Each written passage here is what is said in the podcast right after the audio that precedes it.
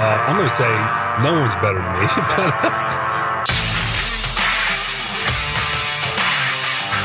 We're not nameless, we're not faceless, we were born for greatness. We're not nameless, we're not faceless, we were born for greatness. Buckle up, strap in, and get ready to get weird. It's Friday here on Locked On Dolphins, and I am your host, Kyle Crabbs. We've got plenty to discuss today, as promised. We are going to hit defensive day three prospects for the Dolphins to earmark to put some of these eight day three selections that they are going to have at their disposal in rounds four, five, six, and seven of the NFL draft. But first, we have some housekeeping items to attend to.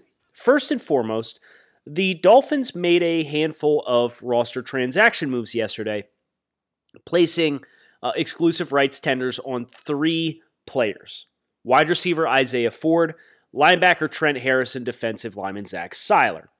Uh, Isaiah Ford has kind of pinballed around from the Miami Dolphins uh, practice squad to the active roster, back to the practice squad to getting cut again throughout the course of his time with Miami since coming out of Virginia Tech.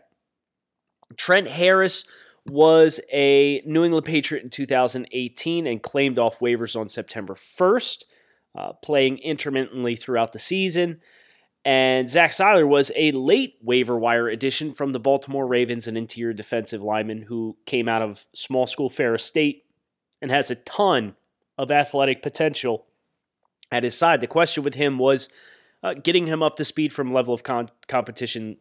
Him leaving, I believe Ferris State is Division three and going to the NFL, of course, is a big jump. And, and he did get a chance to play late in the season and had some flashes, and he's a big toolsy kid. So they all make sense from the Dolphins from a perspective of their young talents, their talents that either meet the athletic traits threshold that Miami's looking for. They have the football intelligence. Isaiah Ford, really good football IQ, tracking the ball in the air, ball skills. His issue is just a matter of uh, doesn't really have a lot of burst and acceleration to create separation when he's running routes against man coverage. Uh, potential big slot guy, smooth, uh, got some good run down the stretch uh, for the Dolphins in December.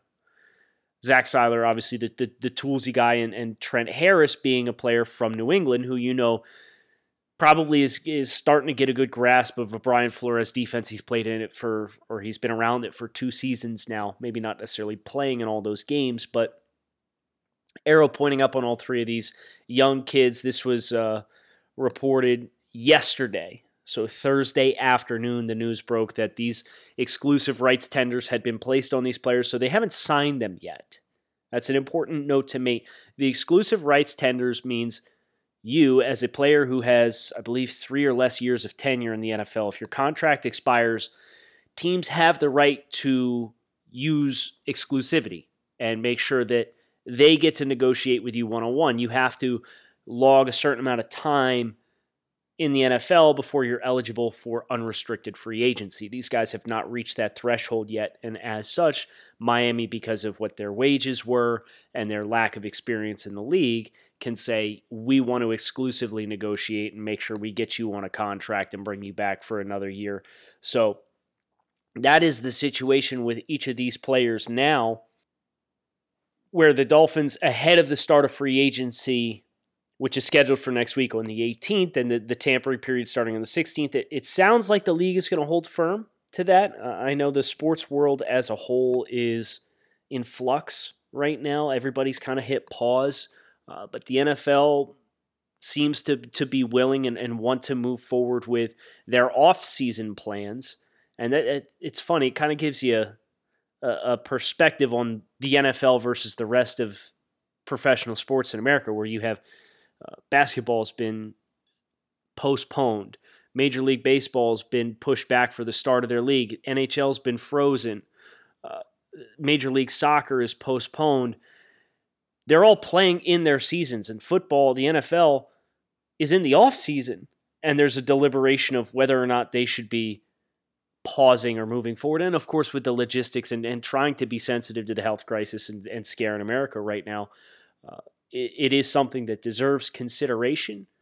But if you're agreeing to contracts you know, you can make these verbal agreements, and then as the logistics of, you know, when is it safe to travel, and when is when when is the health crisis kind of stabilized across the country, then you can get guys go and take their physical and sign their contracts. But at the very least, these negotiations can still take place, and uh, that's kind of what it seems to be. And the Dolphins are sneaking some of these transactions in before the league calendar opens next Wednesday.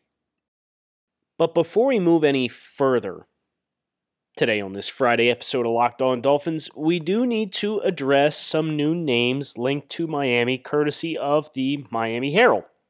Barry Jackson, who wrote about Miami's uh, tendering of the three restricted free agents, as well as Miami's movements at the Justin Herbert Pro Day yesterday, and Reggie McKenzie going to the Clemson Pro Day yesterday, uh, mentioned a number of names that are of interest to the Dolphins in free agency as well that I think are at least worth discussing. Uh, reports here Dolphins are expected to sign multiple offensive linemen in free agency, besides their expect, expected interest in Patriots center Ted Karras and Lions guard Graham Glasgow. The other names on their radar include swing tackle Brandon Shell, who played for the Jets. Yeah, this one makes sense because Brandon Shell was a starting offensive tackle for Chan Gailey. Uh, the spoiler alert here is Brandon Shell is not very good. So if you're going to sign Brandon Shell, may it please be to serve in the role of a swing tackle, of a backup that is playing in a pinch not to start. So if Miami signs Brandon Shell, please do not regard him as a potential starter on your offensive line. Graham Glasgow, yes, from Detroit, that is a reasonable starting interior offensive lineman guard or center. Ted Karras, yes, he stepped in for David Andrews for New England this past year, who had blood clots in his lungs. He should be expected as a starter. Joe Thuney, yeah, if you sign him for 16 million a year, he's going to start for you. Brandon Shell, not so much. Uh, the connections here extend beyond just Chan as well. Miami's offensive line coach is Steve Marshall, who coached Shell for two years with the Jets. Uh, report here from continuing this report from Barry. Dolphins have told people they believe they could find one long-term starting tackle in the draft, uh, which may mean Miami's other offensive tackle is going to be from free agency. It will not be Brandon Shell, or it should not be Brandon Shell. I think that that's the distinction to make. That will not stop potentially a team from signing him and not further addressing the position. But I've spoken on this podcast and written at dolphinswire.com pretty extensively the difference in investing versus addressing uh, as you're building a team and the Dolphins investing in their offensive linemen. They need more than just one offensive tackle. Some quarterback names here as well. Uh, of course, Miami has been linked to Logan Ryan of the Tennessee Titans. Mackensie Alexander, who is another nickel corner uh, from Minnesota, former second round selection, is another name that uh, has been attached to Miami through this report, courtesy of Barry Jackson. Uh, Brian Poole, as well, cornerback, former Florida Gator of the New York Jets, uh, is another name that's been included here as well. So, new names on the radar for Miami and free agency. As of this report from Barry Jackson, Mackensie Alexander, Brian Poole. Graham Glasgow is a fairly new name for me, and Brandon Shell. So I would take, if you could get two of those four guys, you can give me Graham Glasgow and you can give me Mackensie Alexander. And I'd mark those down as dubs for Miami. Now keep signing offensive tackles and go out and draft one too. Uh, we'll be right back after this brief pause for sponsor identification and get transitioned over into talking about defensive prospects, speaking of corners, for day three in the 2020 NFL Draft. So, we are going to bring home this Friday episode of Locked On Dolphins talking about the NFL Draft. I'm going to be using some of my player write ups from the draftnetwork.com talking about day three prospects for Miami. On the defensive side of the football, if you missed yesterday's show, we did offensive prospects as well as bid farewell to Reshad Jones. Uh, if we start on the defensive interior, I think Miami is really going to benefit from a true nose tackle Uh, neither Davon Godchaux or Christian Wilkins, I think, shines as a true space eater. If I had my way, I'd find a way to get DaVon Hamilton from Ohio State, uh, who's probably going to be a top 75 selection, so not a day three pick, but somebody who, who warrants your attention. Um, some of my notes on him, his best trait is his, his ability to two gap, which is when you are stacking up offensive linemen and you get your hands fit and you extend your arms, and then that way you're going to be able to read the play and read the block and diagnose and be able to to take two gaps at any given time, depending on where the ball carrier cuts. Uh, his worst trade is he's kind of a one year wonder. DaVon Hamilton projects as a starting nose tackle at the NFL level. Despite one year of starting experience at Ohio State, Hamilton has excellent polish as a two gap defender and flashes really surprising skills as a penetration and pressure player as well. An ideal fit as a penetration noser is a one technique in an even front offense where he can collapse the pocket or stuff up the middle and allow his three technique one on one looks for a lot of free flow for his linebackers. Should be an NFL starter sooner rather than later. So you think about a guy who's going to occupy double teams on the inside and what that's going to allow for Raekwon McMillan as a gap shooter coming downhill, or Jerome Baker as the guy who's going to scrape and flow sideline to sideline. Behind that, that really holds a lot of value and uh, Miami getting a body in that capacity on the defensive interior, I think, is a priority for this team, whether it's a guy like Michael Pearson, free agency, or there's a lot of really good nose tackles that are available. Pittsburgh has Javon Hargrave as well. But if they wanted to go the cheap route and find a guy late on day three of the NFL draft, one name to put a star next to Utah defender Leki Fotu, who's 6'5, 337 boy, you want to talk about nose tackles. That's exactly what this dude is. Uh, he is very, very powerful. He's very explosive in straight line situations. He does not have a very large influence in sideline to sideline or scraping between the tackles, but he's really effective playing into a gap and eating double teams. And uh, uh, the Utah defense, Utah football really asks a lot of their defensive prospects. I expect Miami will have significant interest in, in a number of their players because they're asked to be pretty versatile. They're asked to be uh, pretty multiple with what they do, and they play that same blue collar, tough, smart brand of football. Uh, my notes on Fotu projects best into a one technique role in an even front defense. While Fotu does have the functional power, length, and two gap ability to serve as a true nose, his height and stiffness cause some inconsistencies in serving as a space heater in the middle. Fotu's quickness and his size, quickness for his size and linear releases, aka straight ahead, makes him much more sense in an even front, and that would afford him the opportunity to fire out of a stance and attack the mesh point as a looming presence in the middle. So this is why a guy like this is available on day three because from a leverage perspective, there are some inconsistencies. But if you break him of those habits, he's going to be really good and he's going to be really effective. So as Miami gets back on the clock in the late fourth round, if a guy like Leki Fotu is still there, makes a lot of sense. Next name now that I would star for Miami is a little bit later in the draft. Uh, Bravvion Roy from Baylor who is 6'1, 320. This was a combine snub. But if you want to talk about nose tackles, 6'1, 320, yes, he is dense. He is capable of eating up blocks. He is capable of occupying space. And that is at its core what nose tackles are designed to do. And because of that, a lot of them don't have a lot of value. And because they don't have a lot of value, a lot of them are going to be available later in the draft. So Leki Fotu is your early day three option. Brandon Bravvion Roy from Baylor would be a later option for a true nose that I'd like to see Miami put into consideration. As you move to the edge, the edge class is interesting.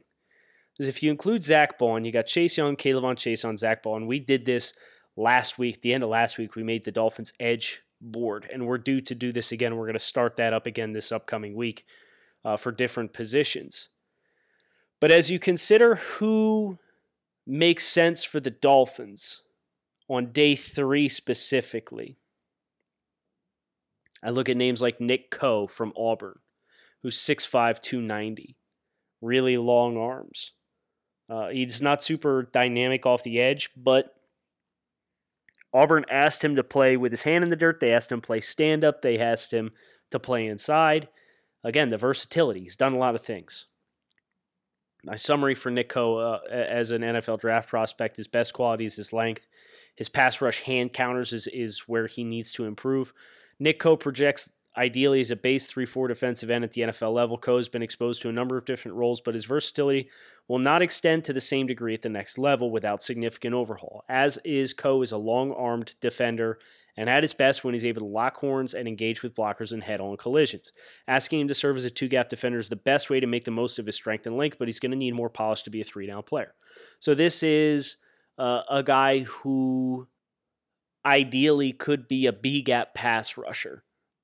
But in the early downs, maybe you put him outside the offensive tackles, outside eye, and ask him to set the edge. You know, if you're going to run 4 3 under fronts, he's capable of filling that role as the play side end. Coe is probably going to be a top 150 selection, so Miami will probably get a crack at him if they want him, they can definitely go up and get him. There's nothing stopping them from manipulating the board, which is what we talked about earlier this week on the show. Uh, but if you want a late round guy, you want a kind of a diamond in the rough. This I am not the first person to make this attachment, and I will not claim to be.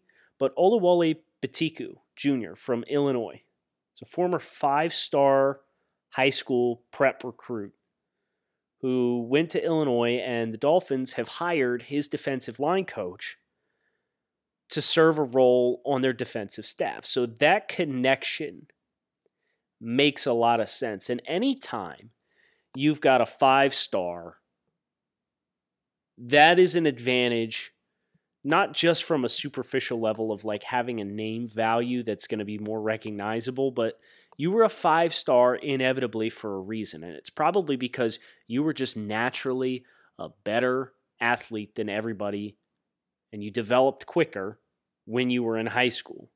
And because of that athletic potential that he is earmarked to have, that is the kind of thing that a coaching staff will want to prioritize and say, hey, bring this guy in and let's see if we can't untap that potential that he had and make more of him. And Betiku had a nice year in 2019 with the Illini. He, you know, under Lovie Smith, went on to, after transferring from USC, mind you, declared early this year. But this was the season where it seemed like the light bulb came on for him. He had nine sacks this past year, two fumble recoveries, uh, had good production against Wisconsin Michigan, California. Uh, big time sack totals here at the beginning of the season. He kind of abused the smaller portion of his schedule Akron, UConn, Eastern Michigan, Nebraska. That's where six of his sacks came from this past year. But he got a sack against Cal in the bowl game, and he got a sack against Wisconsin. He had a good showing against Michigan. So uh, I think the light bulb kind of coming on here again, kind of proof the fact that he's beating up on small schools indicates that he's got physical talent, but can you continue to develop and cultivate that and get some results out of it? That would be the objective for any coaching staff that takes him on. But because of the connection with his college coach at Illinois that got the light bulb to come on a little bit, I would expect him to be a, a name that the Dolphins are tied to in the later rounds. At linebacker, this is such a tough position to peg because the Dolphins, you know, they could go with a space guy, they could go with a hybrid guy, they could go with another thumper. I'd like to see them get another nickel linebacker. But then you're starting to get into some of the safety prospects that are are day two guys like Jeremy Chinn and Kyle Dugger and Alohi Gilman. So linebacker is a position group where if I were going to peg a day three linebacker to Miami, it would be a super try hard, it'd be a super smart dude, and it would be a guy with some mobility and less of a thumper. Uh, I don't think that they necessarily need to commit a ton of resources to a downhill thumper when they're going to be so multiple on defense. So who qualifies uh, for that role? Justin Strnad from Wake Forest is one, although he's not super consistent in his pass coverages, and he was injured and missed the second half of his final season at Wake Forest, but had really good showing against Jordan Love in the Utah State game at the beginning of the year. David Woodward would be the name that I'm earmarking, though. He doesn't have great physical tools as far as he's not long and rangy, he's not super flexible, but he's really smart. He is a vacuum cleaner for tackles. Uh, he had like 18 tackles a game or something like that this past year. And he he has some injury red flags that are going to allow him to be available on day three. He had a back issue, some concussions. Uh, but if they feel comfortable with the medicals, David Woodward would be the name at linebacker uh, that I would put a gold star next to and say that would be a guy that makes a lot of sense for the Dolphins. At corner, this gets messy because you can go corner from an outside perspective or from the slot and you're going to have a lot of options either way. And uh, Miami, uh, whether it is uh, a local kid like Trajan Bandy, who I, I, think will project into a nickel role pretty favorably. He's fairly tiny. He's listed at 5'9", 185, uh, but he's fairly fluid. He's aggressive with his tackling mentality. He can get up to the line of scrimmage. He's not super long, and he's a cut tackler, so he's not going to wrap you up because he doesn't have the length to consistently do that. He's that guy that's going to put his outside shoulder pad on your inside thigh, and he's going to chop you down that way, and he's going to go low. So there's some hits and misses there, but uh, his short area quickness I really like. I think as a guy that, that would work in the slot, sub package guy only. Trajan Bandy, you know, those are the kinds of guys that typically get available, and then you got developmental guys uh, as well. Harrison Hand is an outside guy and a potential conversion to safety. Uh, six foot 192. He had really good athletic testing at the combine, good jumps. His transitional quickness isn't great. So he's either going to have to, know, learn to be more consistent in press coverage and get his hands on guys early. And I think he has the capability to do that. Or he's going to have to to transition to safety where uh, he can play some of the shallow zones but he's another guy that, as an alley defender, stepping up and filling the run game in that D gap, he's really good there, and he drops some big hits. I think he can play deeper coverages and probably cover three, but uh, not necessarily somebody uh, that I would want to see playing single high or a lot of off man because his transitional quickness, he's a longer athlete, uh, is not going to lend itself well there. So that's two juniors uh, b- between Harrison Hand and Trajan Bandy that I think day three guys that make a lot of sense for the Dolphins. And as we go to safety here to wrap this thing up and bring this thing home, man, I really want to walk away from this draft with Jeremy Chinn. He is not going to make it to day three. But Jeremy Chinn is my guy this year that is so versatile, small school kid, so he's going to drop a little bit based on those questions, but he can be effectively the poor man Isaiah Simmons in this draft class. Next level athleticism for the back end of a defense, and his value in the early downs would be as a traditional strong safety. Chinn's impacted coverage is most effective when he's given shallow areas to roam and break on the ball, and he's a potent tackler. Should be a potential three down sub package linebacker who can roam in space as well. Chinn will need some fine tuning from a football IQ perspective as a small school FCS prospect, but he's got a high ceiling with time to develop. He tested as explosive as Isaiah Simmons, and he just came in 15 pounds lighter, but he's 6'3. That's the guy. I don't even want to entertain other options for safety, but if you asked me to, I think Antoine Brooks Jr. makes a lot of sense. Uh, he is less dynamic, less explosive kind of a, a edge nickel from a man to man against slot receivers and run defender. He's got plus value there. Maryland used him a lot on the edge of the line of scrimmage uh, to make an impact. Jaylinn Hawkins from Cal, both he and Ashtyn Davis, who will be a, a top 100 pick. Uh, Coach Alexander is now Miami on Miami's defensive staff, and Jaylinn Hawkins has uh, good size, good tackling ability. I don't think he's dynamic enough to play isolation on the back end, but Cal was another defense that really surprised me, and I, I really enjoyed watching them with how much they asked their defenders to take on in 2019. So Jaylinn Hawkins, Antoine Brooks Jr., uh, those are our day three guys I would earmark for Miami as late round options, but please do not make me pass on Jeremy Chinn. That's a guy. That is a dude. And I think Brian Flores and his defensive staff getting their hands on an athlete of that caliber who tackled so much at Southern Illinois, this is the way, as they say. I hope you guys enjoyed this Friday edition of Locked On Dolphins. That's going to do it for us this week. I hope you guys have an enjoyable weekend. You keep your ear to the ground here as free agency starts to come around the corner. It's going to be here before we know it, and we're going to be reacting to that as it happens. We're going to be changing and adjusting our team needs for Miami. It's going to change the expectation of what the draft looks like.